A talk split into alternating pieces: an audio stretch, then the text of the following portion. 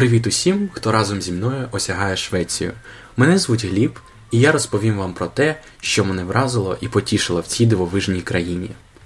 Схоже, шведи завжди раді поласувати солодким, солодощам навіть відведені особливі дні в календарі. День булочки із корицею Dag відзначається 4 жовтня. Свіжоспечені вафлі вофлур їдять 25 березня, а 6 жовтня прийнято їсти особливі вершкові бісквіти, прикрашені шоколадними або марципановими силуетами короля Густава Адольфа. Вони так і називаються Гюстав Адольфс Бокельсе. Їх печуть на згадку про шведського монарха, якого було вбито цього дня 1632 року в битві при Люцерні. Але, мабуть, одне з найважливіших та всенародно улюблених солодких свят це День булочки Семла. Його відзначають у середині лютого. І вже починаючи з січня у всіх магазинах та кафе продають ці круглі булочки з шапочкою із збитих вершків. Семла дуже калорійний та дуже смачний десерт, який їдять у величезних кількостях у жирний вівторок Фетісдаген, за день до початку Великого посту. Перед цим постом у нас в Україні зазвичай добре ласують варениками та млинцями, а ось у Скандинавії заведено їсти не тільки млинці, а й кекси, булочки та пироги з морепродуктами.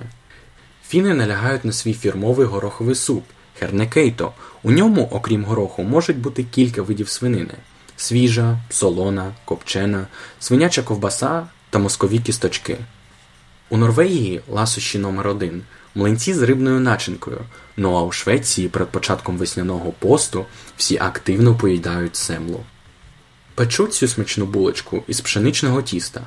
Звідси, до речі, ім'я Семіла, старовинна назва пшеничного борошна тонкого помелу. Щоб виготовити цей десерт, спершу треба спекти рум'яні булочки. Потім зрізати у кожну їх верхівку і покласти всередину марципанову мигдальну пасту, зверху прикрасти збитими вершками, а на них надіти зрізану з булочки кришечку.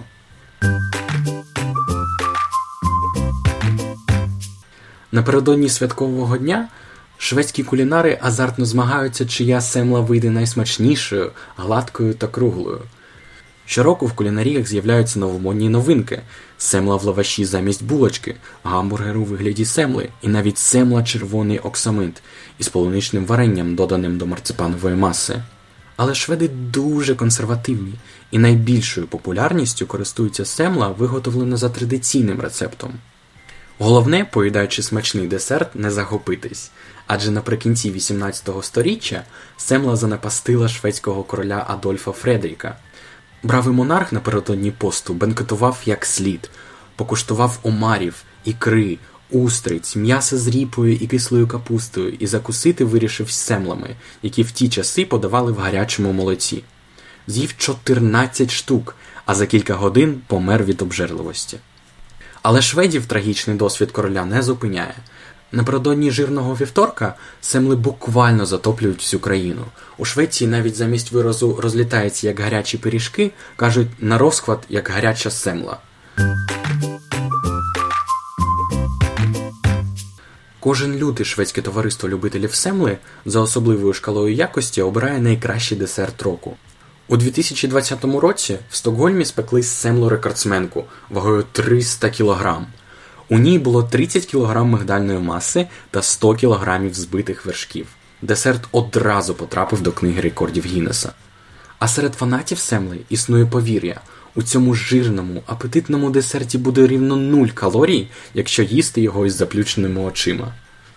Смачного! Або, як кажуть у Швеції, смоклі молтід. Мене звуть Гліб. Це подкаст Швеція за 5 хвилин. Побачимось наступного тижня.